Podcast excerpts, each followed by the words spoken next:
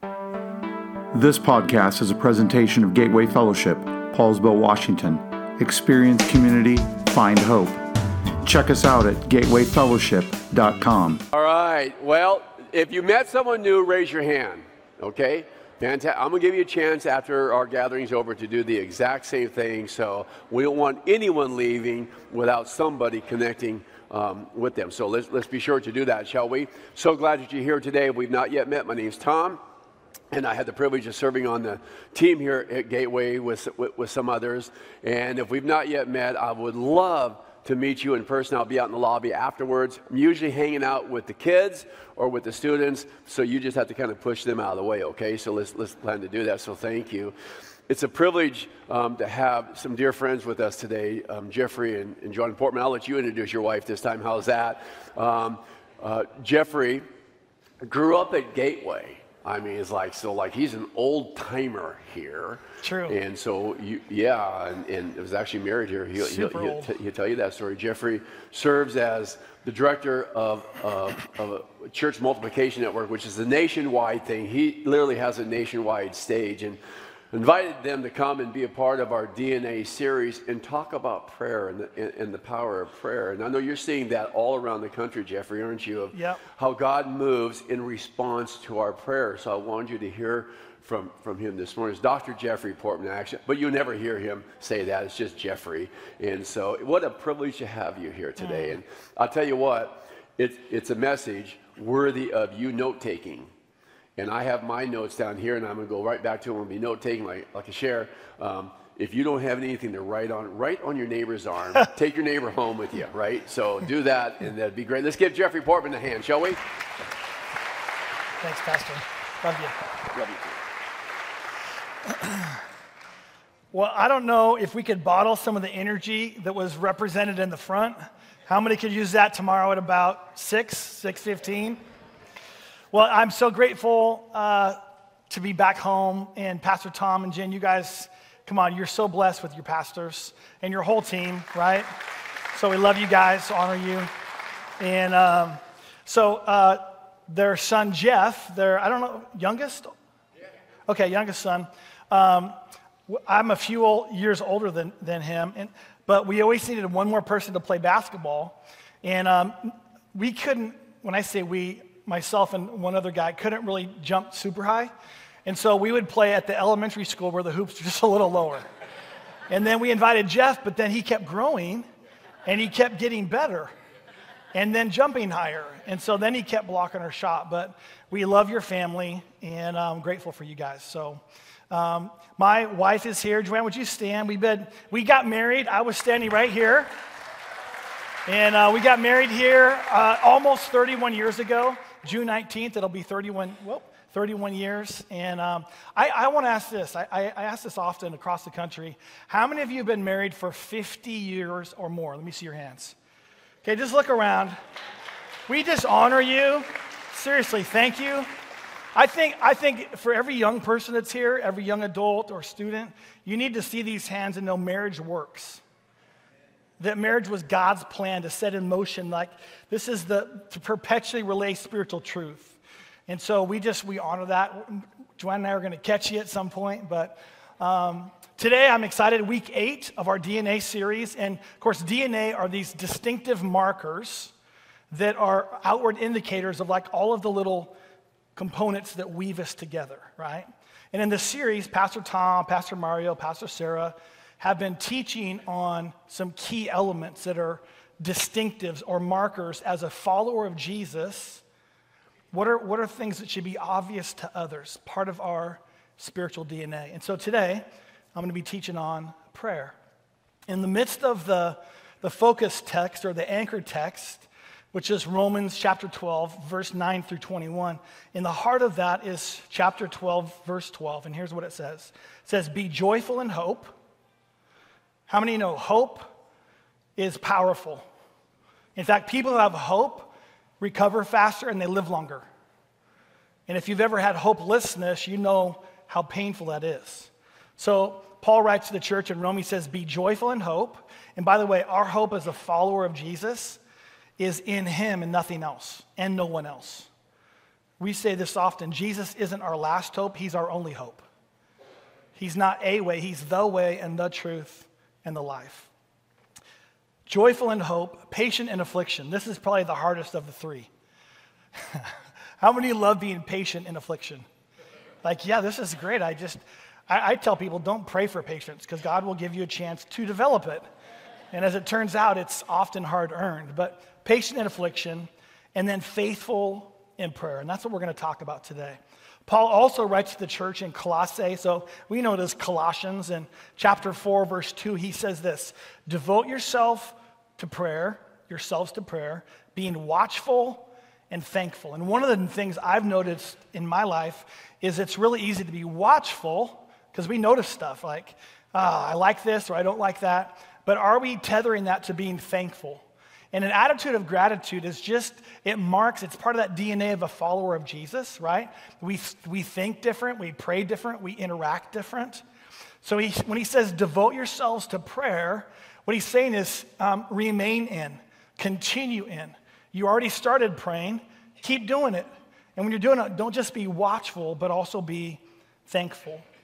And I think in the same way that generosity takes our eyes off of ourselves and puts it onto others, prayer takes our attention and our energy off of our cares and our problems and it places it onto God. And it's a beautiful, we'll talk more about it in a little bit. It's this beautiful divine exchange that God offers us to be a part of. Now, uh, I realize um, in a room this big with this many people, those watching online, I'm going to call it the uh, practice of prayer spectrum, okay? So there are, there are some of you in the room today, and you are like veteran prayers, okay? You are intercessors. You're just like, you're a, a man and woman of faith and prayer. And like when someone needs prayer, they're like, find her, right? Uh, most of the folks in our traditions that met earlier, that's, we need that, right? And then some would say, okay, I'm here. Others would say, I'm a novice. Like, what, like, is there stuff that I, it's illegal to pray about, right? Is there things that God's like, no, not that? Like, and so you're just kind of dipping your toe into this whole Christianity. Maybe even you're not a follower of Jesus. And you're like, I didn't know what to do, so I prayed, right? Maybe that's where you find yourself on the spectrum. Others would say, I start with prayer. If you're newer to prayer, you might feel weird when you pray because you can't see the person. It's a little bit like you're driving in the car and your favorite song's on, no one else is in the car, and you get to the stoplight and you're going, you're just belting it out. I don't know who your favorite singer is, but they probably sing a little better than you, right? But when you're singing with them, you're like, I have pipes. And, and so you're just like singing, and then you get to that stoplight and look over, and someone's like, because they're watching you. They don't know the music's on. It's like something. One other example might like if you walk through a spider web, but no one sees the spider web but you, and you're like trying to get it off you, and you're like, something's wrong there. We can feel sometimes in prayer like that because we're like no one else knows what, what we're experiencing. And I just want to propose this. It, wherever you find yourself on this spectrum, God loves it when we pray. God designed us for relationship. And part of relationship is this communication, this is interaction back and forth. And that the God of the universe would want to engage and interact with us is a beautiful mystery, but it's true. Now, my wife and I, Joanne, we have two sons and two daughter in laws. I think we're going to throw a picture up of them. So, this is our youngest son. In fact, Josiah and Maria, they're here right now. And um, so, they, they live in uh, Auburn, Washington. And um, they are our favorite kids who live in Washington. And, um, and then Justice and his wife Brittany, they live in New Jersey. And so they're our favorite uh, kids in New Jersey. Um, and they have our granddaughter, Sophia, who is our favorite, okay? Um, but here's the thing everyone, throw your hand up if you're a parent or grandparent. Okay, so you're gonna, you might track with me on this. Every parent relationship with your kid starts off as the kid being the recipient and the parent being the initiator of communication. Why? Because kids can't talk at first, right? Their motions and, and you know noises, which you like can interpret. But what happens is as the, the child begins to grow and mature, they go from being only recipients or beneficiaries of communication to initiators. And every time, we live in Springfield, Missouri, every time they text us or they call us, or boom, a FaceTime, we'd like to visit, or they shoot us a DM with a funny story or a dog or whatever. We're like, oh, we love it. Why? Because we love it when our kids interact with us. When you think about prayer, I want you to know this God loves it when we interact with Him. And whether you'd say, I'm over here, a veteran on this practice of prayer spectrum, or I'm a novice, you can have confidence that when you pray, God is engaged and He's not out there somewhere far off. He's actually close. That's good news for us, isn't that?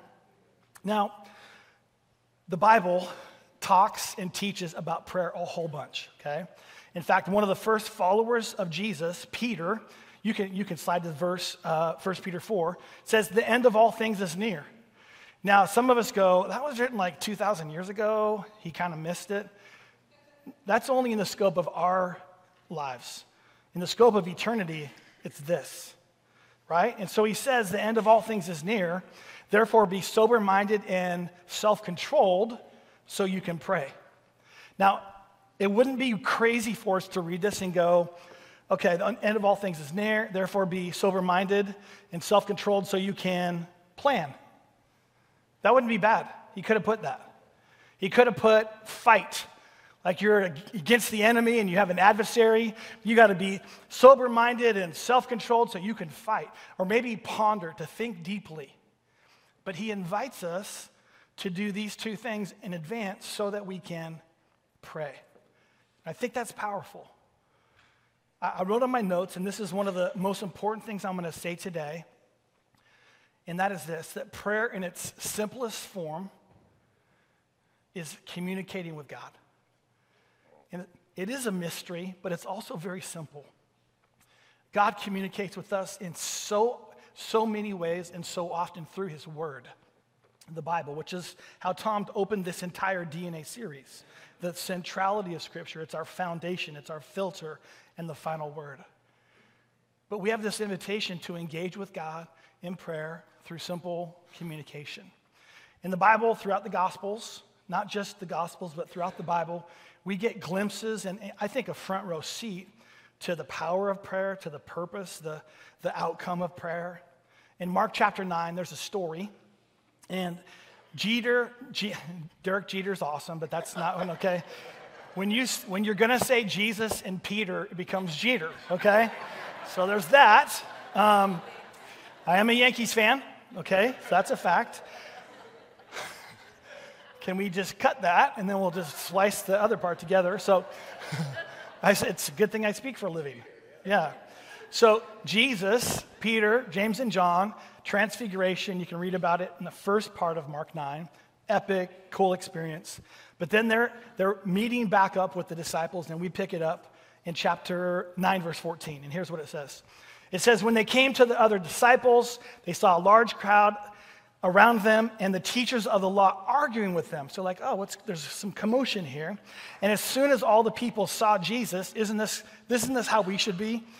I love this. They were overwhelmed with wonder and ran to greet him. That's a good verse right there. Sometimes we're so familiar with Jesus, like, that's cute. Hey, what's up, bud? He's Jesus. But that's not even the whole, that's not the message, okay? So here's what Jesus asked Hey, what are you guys arguing about? And then a, a dad from the crowd steps forward and he says, um, I have a son who is possessed by a demon, and I asked your disciples if they could cast out the demon, but they couldn't. And he's frustrated. And Jesus is kind of like, miffed. Okay, I know that because we're about to read what he says. He's, he's, he recognizes this is a moment for people to see the power of God and the fruit of prayer. But he sees what we don't. And here's what he says You unbelieving generation, how long shall I stay with you? How long should, should I put up with you? That's a great verse to memorize, parents, with your kids, okay? like, hey, kids, I have a verse I memorized today and just want to share with you, right? And so he's like, hey, bring the boy, bring the boy to me. And so, sure enough, they brought the boy to him. And what happens? When the spirit, the evil spirit within the boy, sees Jesus, it immediately threw the boy into a convulsion. He fell to the ground and rolled around, foaming at the mouth. And Jesus asked the boy's father, How long has he been like this? Now, just pause for a second. If you're the dad, or if this is a mom in this situation, and your kid is possessed by a, an evil spirit, you don't want to visit with Jesus. You want him just to fix the problem. But this is where we can trust when we pray, God knows what we don't, and his timing's better than our timing. Now, that's difficult in that moment, but Jesus is, is showing us this in his response. He says, How long has the boy been like this? And, and the father says, From childhood. He, he's often thrown into the fire or into the water to kill him. And then I love this line where the, the dad says to the creator of the universe, to the redeemer of humanity, which he doesn't understand in that moment, but we do in retrospect, he says, What? But if you can do anything, take pity on us and help us. And I think this is a good spot for us to pause because I know in my faith journey, even as serving Jesus for 40 plus years, I think sometimes, as Pastor Tom alluded to earlier today, I think we can sometimes pray. We can pray like this Lord, I, I um, haven't talked to you for quite a while, but I thought I would just mention this. Or we say, Hey, I know you're really busy, God, but, and you fill in the blank. Or maybe you think, God, I know this is so small, you can't really care about it, or it's too big and you're probably not able to accomplish it. And we approach prayer through a defeated, through a, a, almost a sense of, I, I know I'm kind of bothering you. But that's not how God the Father interacts with his children. And so, what, what can mark us as followers of Jesus when we interact with God? We can pray prayers of faith. We're reminded of Pastor Mario being healed. We're reminded of the keys. And when you said, um, Pastor Shelley, you know, praise for cats and dogs, I was reminded as a youth pastor, Joanne and I were in the front, you know, it's a, a prayer time, and a little girl comes up, so sweet. I'm like, well, sweetheart, how can I pray for you? And she says, my cat's dead. And I'm like, how can I pray for you? Right? Because you're like, I believe in miracles. Like, is, is it buried already, right? Is it in a shoebox? I need more information to know how to pray, right? But listen, let us take that countenance of that child that says, listen, this is broken, this is dead, but I want to bring it to God. What a, what a simple but powerful expression of faith. Now, in the story, we see hope in Jesus' response. And there's power. And I think there's actually a pathway for those that would say on this, on this um, practice of prayer spectrum, if you're not like all in and really good at it, if you're anywhere in here, I think this is going to give all of us hope. And Jesus says this if you can, and he's, he's like, do you know who you're talking to? And some of you that know the Bible, you remember maybe Jesus with this woman at the well, and he says to her, If you knew who it was you're talking to, but they don't know. But we know when we interact with God, we're actually interacting with Jesus, who is seated, the Bible says, at the right hand of God the Father, who intercedes, which means advocating for us. He says, If you can, Jesus said, everything is possible for one who believes. And I wrote this in my notes, and I shared this with Joanne early, early this morning. The gap, wherever you're at today, the gap between your ability to accomplish what you need to accomplish and your lack is that margin for a miracle. Whatever circumstance or situation where, like, I've done this, I've done this, we, I, I brought this before the Lord, and then I stopped because I didn't see anything happen. I, I want to remind you that little gap between what is and what you're hoping or expecting to have happen, that's that margin for a miracle. And we pray, we set things in motion that prayerlessness can never set in motion. Now, I love the response of the dad. And I think this is a model for many of us. Here's what we read Immediately the boy's father exclaimed, I do believe, and I love this part, help me overcome my unbelief.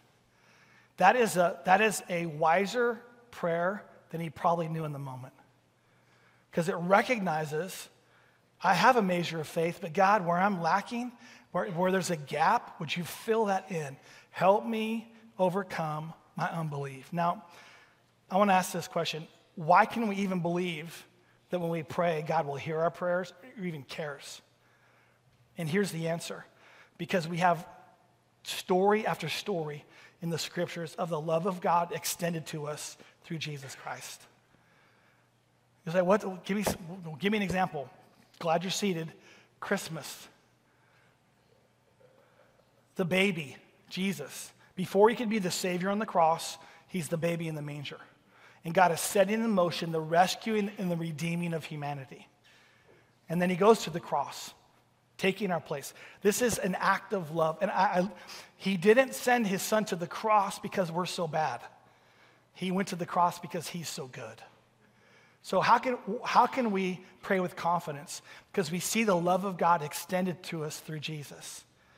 We've seen evidence in others' lives. You heard Pastor Tom, and you probably have a friend or a family member who has a story of a miracle, and you might have one yourself. There's patterns, it's a DNA, it's characteristics and key markers of those that follow Jesus. Now, how does this story uh, unfold? Well, Jesus um, answers the dad's prayer, heals the boy, but to everyone else, it looks like the guy, the boy's dead. So we pick it up. Jesus grabs him by the hand. He lifted him to his feet and he stood up. And after uh, he had gone indoors, so now it's just him and his, his leadership team, the disciples, his disciples asked him privately, Why couldn't we drive out the demon? And he, he replied, This kind only comes out through prayer. And he's reminding them again of the power of prayer. Now, I want to, just as I near my close here, I, I want to highlight a few things that I think prayer is that we can grab from this story because it's one thing for us to um, hear the teaching, it's something else to apply it, right? And what's the invitation as we mature and grow? Let's not just be hearers of the word, but like do what it says, to live it out. It's a reminder as we hear the story that prayer is powerful that prayer sets things in motion that prayerlessness can't. And I actually wrote down four, and this is by no means an exhaustive list. And I would actually invite you to consider what would you add to it as you're talking with friends or family, maybe at lunch, or maybe you're a journaler. I don't know, you know, your faith experience. But what is prayer and what does it look like to practice it? So here's the first of what prayer is prayer is us inviting Jesus into our story. And you know, it's interesting. You feel different when you get invited to something than just showing up on your own, right? You ever been to a birthday party you weren't invited to? right? When we pray, we're inviting Jesus into our story. Now, what's crazy is he already knows, but there's something powerful about the kid and the child interacting with God the Father. And we have this beautiful invitation to say, Jesus, I want you to be a part of every part of my life, um, not just pockets. Here's the second of the four prayer is us declaring what? Our dependence on Him. Now, I get this. Some of us in this room are like, we're self made people, and I don't want to be dependent on anyone. Prayer is an act of humility. And prayer is just declaring our dependence. By the way, dependence isn't weakness, it's actually wisdom if you're dependent on God, the God of the universe, that's wisdom. It's saying, God, I don't got this, but you do. What, what's the next thing prayer is? Prayer is a way that we exchange our anxiety for God's peace. And, and, again, with this many people, those watching online, I don't know what anxiety you're carrying. I'll say this for some of us, there's an anxiety that you're just used to because it's all you know. And there's a divine exchange that God can offer you to, to make.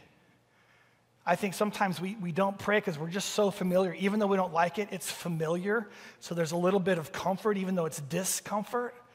And prayer is saying, God, I want to make this exchange.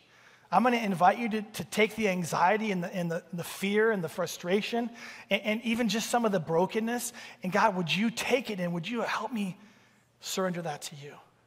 That, that's one of the things prayer does is it invites us to make this drastic divine exchange where God says, I'm going to carry, nothing's heavy for me, so I got you. And that's, that's our part then to initiate and engage with Him. Here, here's the last that I have, and there's again way more, but prayer is a simple yet bold act of obedience. Why? Because Jesus said, Matthew 7, Sermon on the Mount, Ask and seek and knock. What he's saying is pray. In fact, he teaches us to pray. There's so much prayer talk in the scriptures, but I would invite you to jump into Matthew chapter 6 and 5, 6, and 7. But I, I, I, know this. Some of us in this room would say, that sounds great if I'm over here on this practice of prayer spectrum. But what if you're like brand new and you're not sure and you're like, you would even say, I tried that prayer thing Come on, how many of you have ever tried to practice the discipline of prayer? And the moment you sit down, 32 seconds into it, you're thinking about Sluys Bakery and ice cream. you're like, uh, you're just so easily distracted. That's me right here. Apple fritter, yes, please.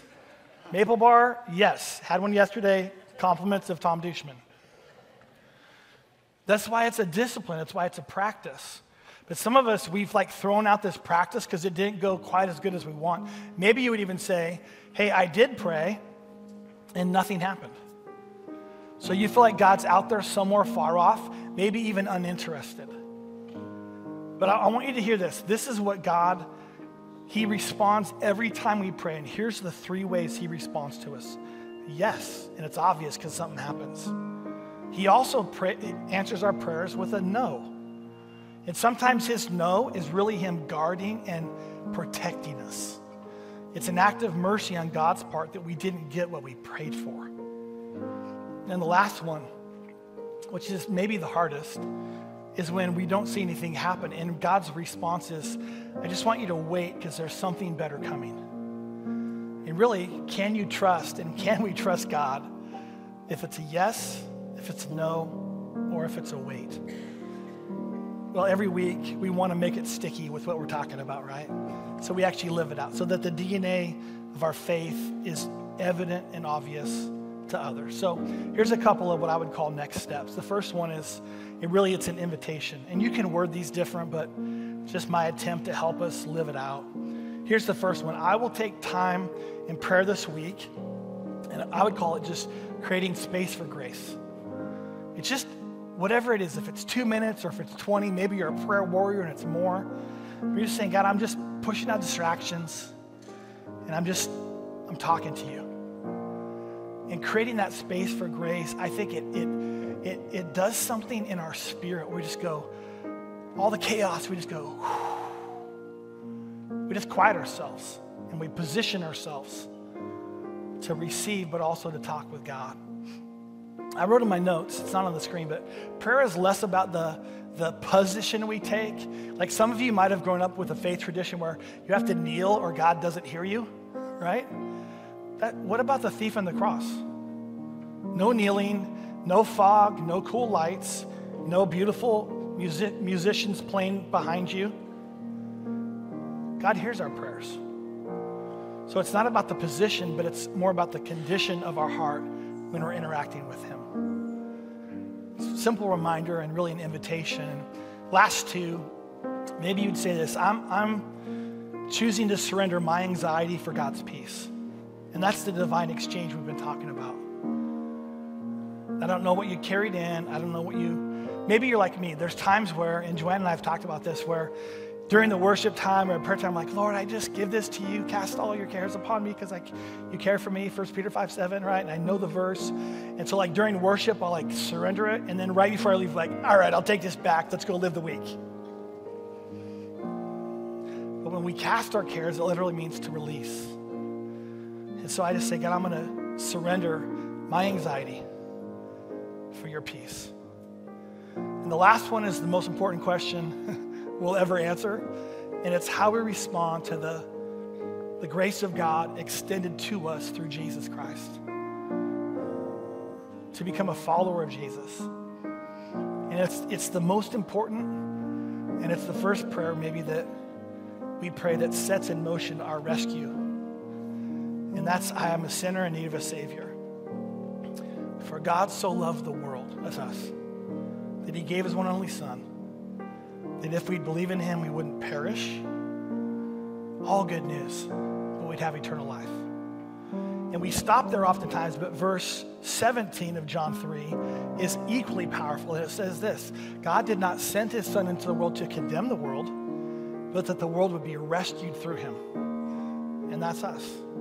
So if you're here or you're watching this and you don't know Jesus but want to, acknowledge your need for a Savior, confess your sin, invite Him to be Lord of your life. And in a moment, I'm going to lead us into prayer, and I'm going to invite you to pray that if that's your desire. But I want to do this. I want to call us to just a moment of prayer as we, as we, as I close my portion. And there's so much more incredible parts of today, so much celebration. But let's just pause and pray before we go to the next thing. Would you bow your heads? Close your eyes if you're able. And God, we thank you that in every season and circumstance, God, of our lives, not only do you care, but you're there.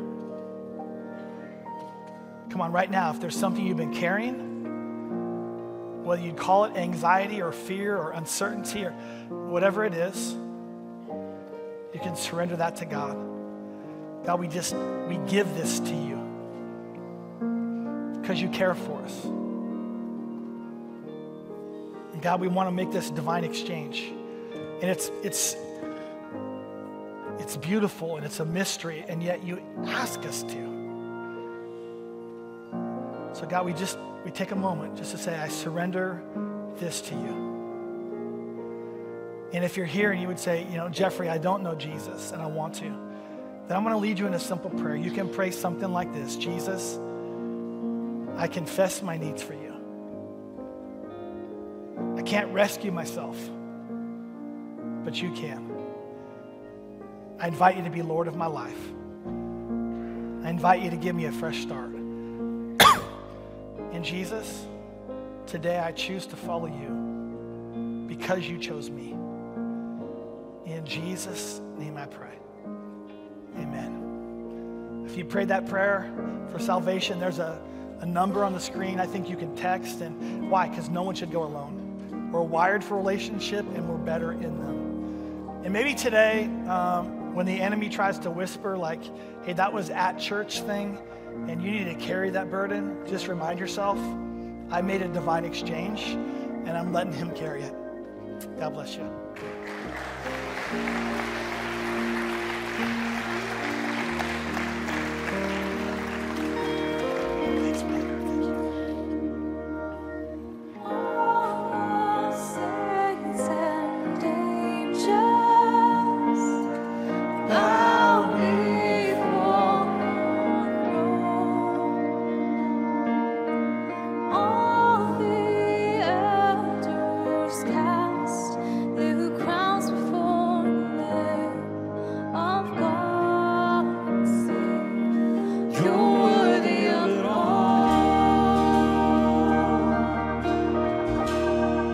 You're